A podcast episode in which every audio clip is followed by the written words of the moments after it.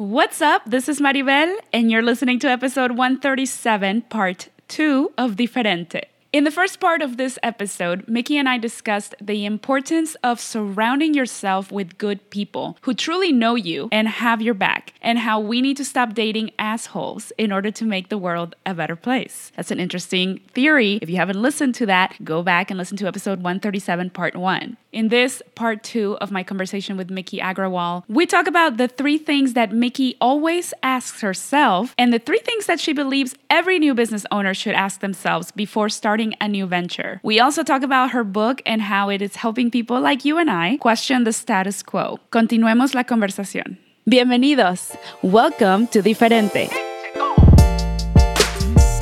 My name is Maribel Quesada Smith. I'm an expert at questioning everything who wants to bring more color into your life. I'll be coming at you every week with a little humor and a mountain of passion to share with you stories and ideas related to life, culture, creativity, and business that will inspire all of us to explore different perspectives. Don't be surprised if you find yourself motivated to shake things up. That's known to be a side effect of the diferente life, and it's contagious. Now let's get to it. Let's talk about your businesses. I've heard you talk about before also the three things that you think about before starting a business. And I think this was in your first book. But could you talk about those three things? What are the three things that you always think about before starting a new business? The three questions I ask myself. So my first book is called Do Cool Shit. And in my first, in Do Cool Shit, I talk about um, the three questions to ask yourself before starting a business. And you know, it's so we have so many ideas. I want to do this. I want to do that. I want to do this. We often never start anything because we just have so many ideas and decide never to do anything. Yeah, and so it's like rather to ask yourself three questions uh, and decide like okay, like if these th- three questions check out, then I'm willing to, to really explore it further. So the first question is what sucks in your world? You know, it has to start with you. It, it has to be something that really is a pain point, something that sucks. Not like, ooh, I want to start another t-shirt company that has cats on it. Yeah, that's what I'm gonna do. A t-shirt company that has cats, and it's like that's gonna be for all the cat lovers. It's just there's too many t-shirt companies. Like you're not creating a. It's not a pain point. Solve a problem first for yourself that you're like, oh, every time I do this, it's a fucking pain in the ass. Like right now, you know, before starting Tushy, every time I wipe my butt, it was such a process. Like at home, I would jump in the shower, or I would use way too much toilet paper, clog my toilet. I would, it would just be so frustrating. And my husband then, you know, years ago got me a bidet attachment, this like kind of like ugly Chinese bidet attachment. And I was like, what is this thing? And then I was like, oh my God, like I need to like create this and make it much more beautiful and much better and much more much much more modern and, and, much more relevant and that's sort of like what you know where tushy was born and and now tushy is really shifting consciousness around why are we using wasteful toilet paper why are we you know, wiping our butts with dry paper when the rest of our bodies we clean with water? Like, what is it about?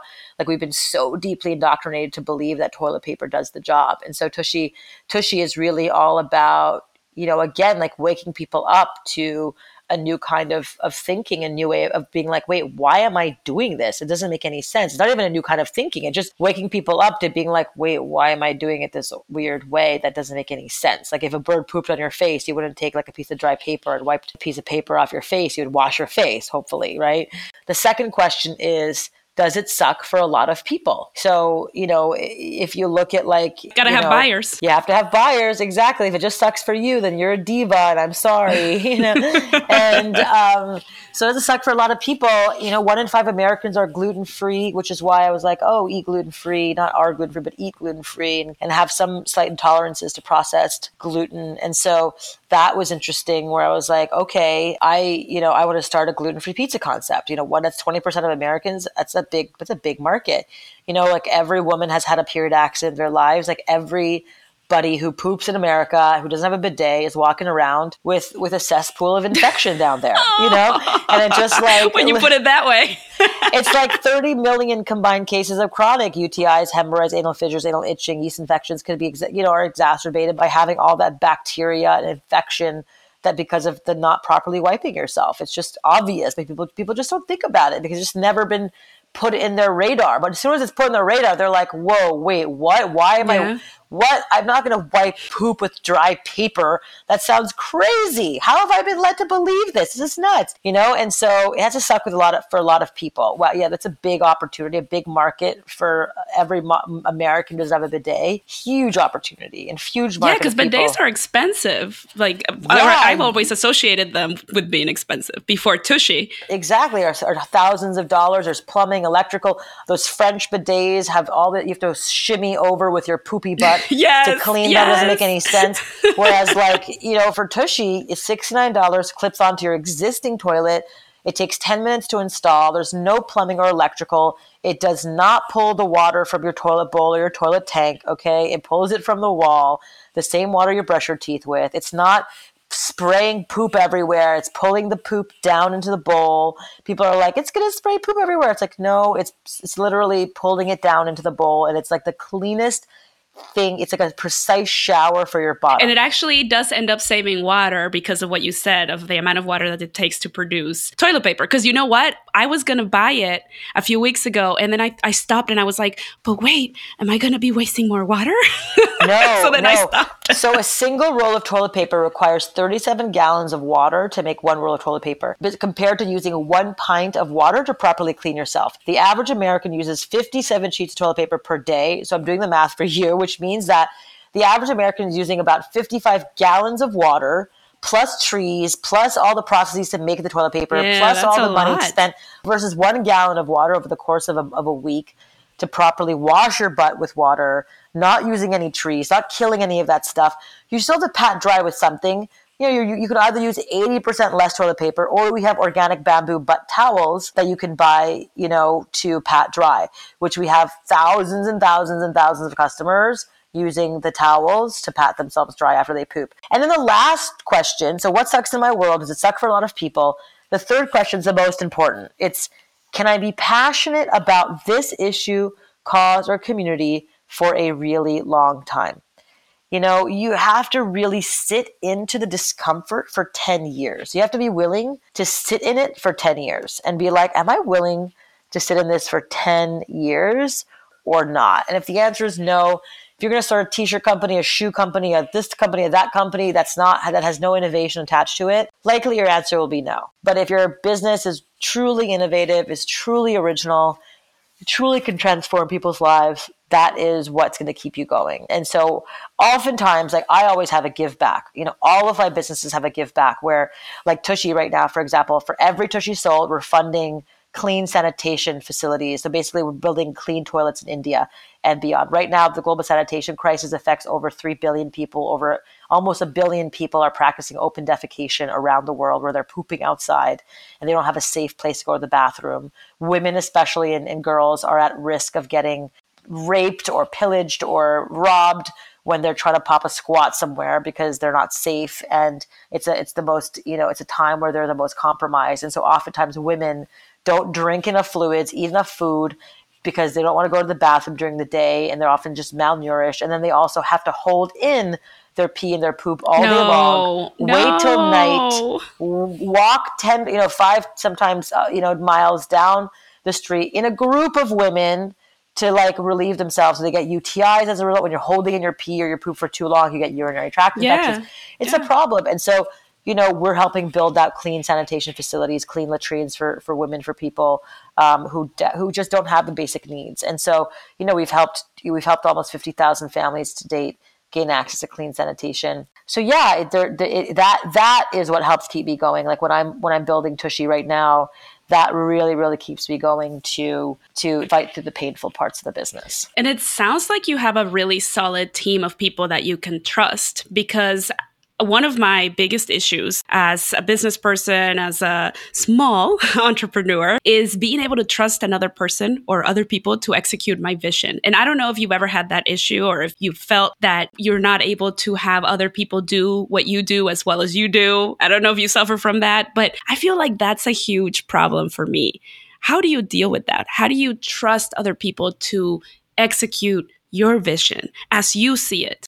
Yeah, I mean, I think I you just have to pick people that really have a work ethic, that are self-starting, that are Swiss Army knives in and of themselves, where they're willing to do whatever it takes to really learn and grow and, and build and, and have a really, really, really good energetic temperament, you know, that are good people, good humans. And and I think that I've compromised that in the past. You often can basically like what they say is like, you know, hire for culture, train for talent um, I really learned that the hard way. I think you know, it's really, really important to hire for culture and people who are really good people, and you can just train them to become because everyone as long as, as long as their head's screwed on straight, that's the most important thing. Are they smart? Are they capable? Are they driven? Are they self-starting? Are they good, fun, interesting people? Would I'd like to sit next to them on an airplane for 12 hours? I'm going somewhere. They pass the airplane test then yes, um, then that person that person can be hired. And you and, know what, Miki, you'd be surprised at how many companies do not follow that principle. Like people talk about hiring people for culture and you know being able to train people and raise them up and mentoring and blah blah blah, right? But so many companies, especially I would say in the tech industry, because I've experienced this firsthand, they won't hire outside of what they're comfortable hiring. If you don't have a certain type of skill set or a certain type of background. They won't hire you. So then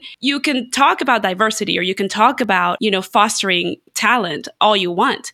But if you continue to only hire one type of person or from one pool of people, then that's never going to happen. And it yeah. just shocks me at how many people don't do that, don't apply that simple concept. I mean, it's really, I would agree with you 100%. It's yeah. way easier to hire the right kind of person that fits into your culture yeah. and that has the right vision and then train them. But they don't do it. I and know. I don't understand why. It's nuts. Do you interview everybody yourself? I do, 100% now. Yes. That's really cool. I think that's important also because you want to get get a good feel for your team. After all, they are your team, right? They're right. they're going to be in the long run part of your your community. What's the biggest mistake that you've made as a leader or boss? I would say being too probably sometimes too friendly with my team and just being like thinking that we're all friends and um, and I think that was you know a tough lesson. Just being like, no, no, no, you know, you're the boss. There's you know, you have your team. They're not your friends. You know, they we, we have a shared vision, but they're not your friends. And I, you know, when you're like a young, like fun, like you know, you want to, you like you feel, you know, you feel like we're all peers. You want to give everyone the feeling that they also have the power to build a business with you. You know, sometimes things get taken out of context if you let people go, and I learned that the hard way for sure. And what's the biggest lesson that you've learned as an entrepreneur? That you, well, number one, hire slow, fire fast for sure. Number two is to trust your gut you know but really do the research as well. Trust your gut but then but also be researched and really really know what you're talking about before you make a decision. Yeah and then don't settle. I think that's really important too. We, we often all settle on this is good enough. It's like don't settle you know just really uh, like this person's good enough or this this idea is good enough or this work is good enough. If you think it's just good enough then it's then it's not gonna it's not gonna be good. Set set a high bar for yourself and, and demand excellence for yourself and for others and and that's important. But would you say that like there's no such thing as perfection? So you don't want to let perfection kind of freeze you from actually taking action right? Yeah in Disrupt Her i talk about iteration is perfection, stagnation is death. It's not about being perfect, it's the iterative process that's perfect. It's making micro adjustments always. It's co- it's constant improvement, constant self improvement, constant improvement of the work. It's not about being perfect ever. Because like when you think you're perfect, you stop growing and then you're dead. You know, it's like think about all the companies out there that were like, no, Blockbuster, we're great. Look how much, look how many people are coming into our doors. And just like, oh God, you know, BlackBerry, oh my God, people love us. No one's ever gonna, you know, switch or whatever. and just like, oh, you know, it's all about constantly iterating, constantly making improvements, constantly growing, constantly adjusting, constantly learning and not settling ever. And and I think that that's, you know, really really important. It's like you're not your first bar needs to be really high and then you have to keep improving. So you you have to just if you're going to really shift culture, if you're really going to change society, you better you better fucking care a lot. And if you're going to come up with an amazing product or an amazing service, you better believe that there will be people coming out behind you try to compete and yeah. do the same thing. Yeah. So you have to evolve absolutely. I'm interrupting this awesome episode to ask you a favor.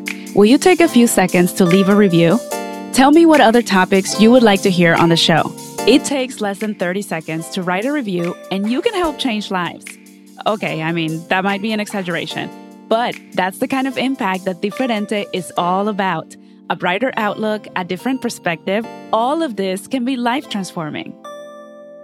What's some advice that you would give yourself when you first started to become an entrepreneur? What's a piece of advice that you would give that Miki from back then?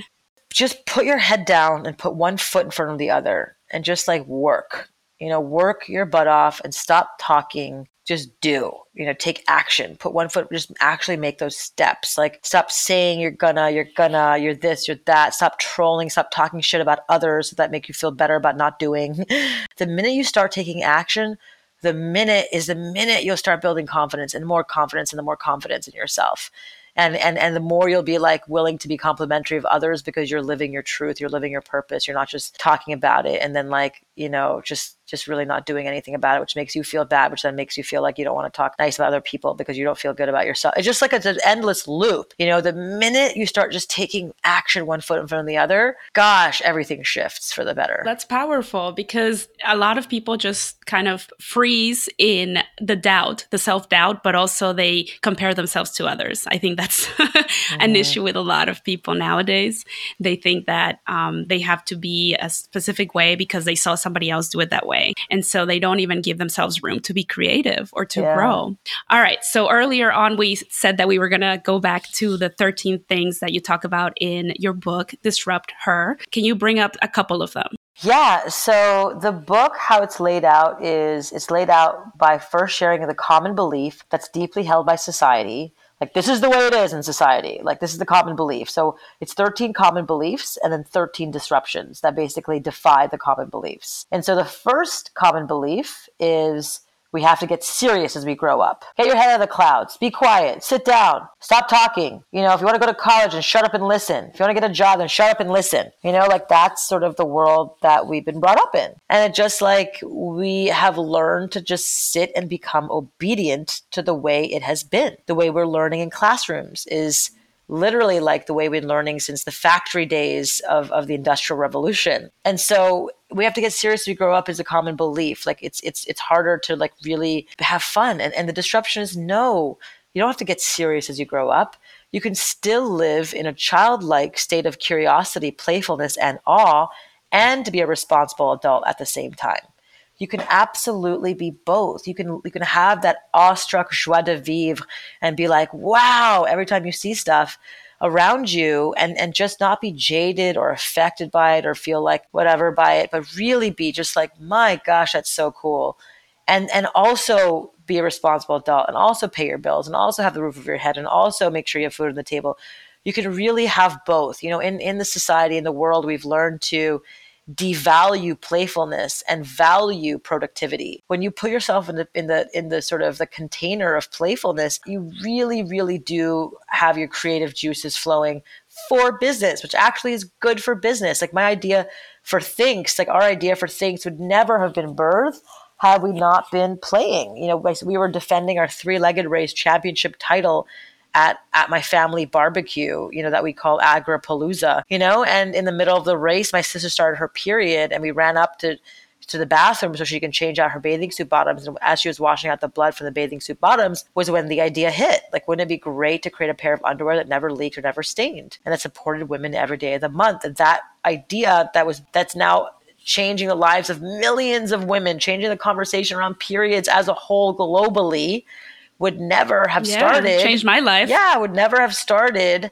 had it not been for the container of playfulness that that we love being in. Mm-hmm. I go to mm-hmm. Burning Man every single year because I want to keep re-upping my creativity cup. You know, I want to keep reminding myself that we are big, playful adults, that we get to like really be playful and be silly and wear silly outfits and and have permission to do weird things and like and and and really give ourselves permission to be wholly who we are. And that is I think a, you know a true secret of being happy and being feeling like you're in your authentic state where you're like fully expressed. And and so um you know this book really this this chapter really really gives you permission to again get back to your childlike state of curiosity playfulness and awe and walks you through how to get there. And then another one is just the conversation around money You know, we have we've been taught that the the common belief is talking about money is tacky. You can't talk about money. Yeah. You can't Yeah, talk about yeah. how much money you make. It's bad bad form. form. You can't talk about how much money you have in your bank. You can't talk about where to invest. Even if like all these companies and all these websites are like, yes, we are empowering people to talk about money and blah blah blah. No one really still does socially. Nobody wants to because there's so much cultural taboo against it. You just can't. No, money is simply a made up energy exchange that we have agreed to is valued at something. And so the disruption is the more we can talk about money as flowing energy, the more our energy around money will shift too. Like it's just flowing energy. It's like I give you my energy, which is in the form of, of this paper thing, and you give me your energy, which is the form of a thing that you that, that I'm buying from you. You know, so it's just a made up energy exchange. And so once you realize that, it becomes less weird and less daunting and less hard to talk about. And then you get to talk about it more and more. And when you talk about it, you're learning about, oh wow, you just invested in that thing. Oh, maybe I'll invest in that thing too. And I think it's taboo because people associate how much money they make with their self worth. I think that's and what that's it is. it. They feel that's embarrassed. it. And it's just like it's so it's so dumb because simply it's an energy exchange. The more shame you have in not talking about it, the less you have, are motivated and driven to want to make more because you're not talking about it. You know, and so it's just it's all a loop. And so so just the money chapter just gives you permission to really talk about it, to really discuss it, to really go there in a way that feels authentic to you, to not feel weird about it, and then to like then be liberated by it, but then to then maybe make, making so much more of it. The minute I got liberated by the concept of money, you know, my businesses took off. And so it's just it's it's really just recalibrated the societal preconceptions over and over again in every category of your life whether, whether it's like like i said if it's if it's you know getting serious as you grow up it's talking about money it's the culture of needing more stuff which again more stuff equals more notoriety more no more notoriety equals i'm happier that's all just More self worth. more Again. self-worth exactly and that's all that's all just learned behavior from from centuries past from all the marketing advertising that, that we that, that have led us to believe all that. We were so happy before the industrial revolution to have two pairs of pants and one pair of shoes you know? We were so happy with that. And we've just been led and deeply led to believe that more stuff equals a better life you know? And more stuff does, does not equal a better life. You could actually practice addition by subtraction. And that's one another chapter in the book. It's like how to practice addition by subtraction in your life both with friends with people who you know you have in your life where you feel like oh like that person i've known for so long they're grandfathered in i can't get rid of them. But the answer is yes you can. You could just do it in a way that's thoughtful and and and not like oh i'm being so mean they tried to invite me to five things now and now i'm trying to avoid their calls now they think i'm an asshole now they're telling everyone i'm an asshole. It's just like no you you, you answer the phone you say hey thank you so much for being such a great friend to me that you so are willing to support me in my journey to become the best version of myself and with that like i'm going to like i'm building something that i'm really passionate about and what that means is that i just won't have that much time to really spend with you but i, I just feel your love um, that you, you're supporting me on my journey. When you say that, it's kind of hard for the person to be like, harumph. You know what I mean? And so you just have to set it up where you really are you know, doubling down on yourself and not constantly being like, well, what, what will they say? What will they say? What will my parents say? What will my friends say? What will this person say? What will that person say? It's like, what will you Yeah. think? What do you want? What do you think makes sense to you? And once you're the more in alignment you are with yourself, the more money you'll make, the more you'll actually be liked by others, the more people, because you're more authentically yourself. Therefore, you have more confidence, and therefore, people are attracted to light because people want to be around light and be inspired by that. And the people who don't like you or who end up not liking you or for the real you are the people who are not supposed to be around you anyway in the first place. You don't need them. 100%, 100%. So everything is revealed to you the more you you become. Ah, sounds like we all have a lot of reading to do. yes, yes. And you can check out you can check out the launch sort of the launch video I did where I'm being birthed out of a vagina at disrupther.co. So I have two more questions for you, the ones that I ask every guest on Diferente. And we ask these questions because they really give us a sense of the type of person that you are. And also, it's a really good way of introducing people to different perspectives, like I said before. So the, the first question is, What is your passion? And the second question is, How do you define success? I define success by just really feeling like you are in full alignment with who you are, like and where and and just just being in full alignment. I think that is success. It's like what you're doing in your life, what your passion, your purpose, the people around you are in alignment. That's that's true success. That's pretty straightforward. And what is your passion? My passion is to really liberate people through inventing new products. By inventing new products, um, it's just by having the the sort of challenging conversations to not back, backing down when there's pushback. Um, I'm really passionate about um, supporting all people.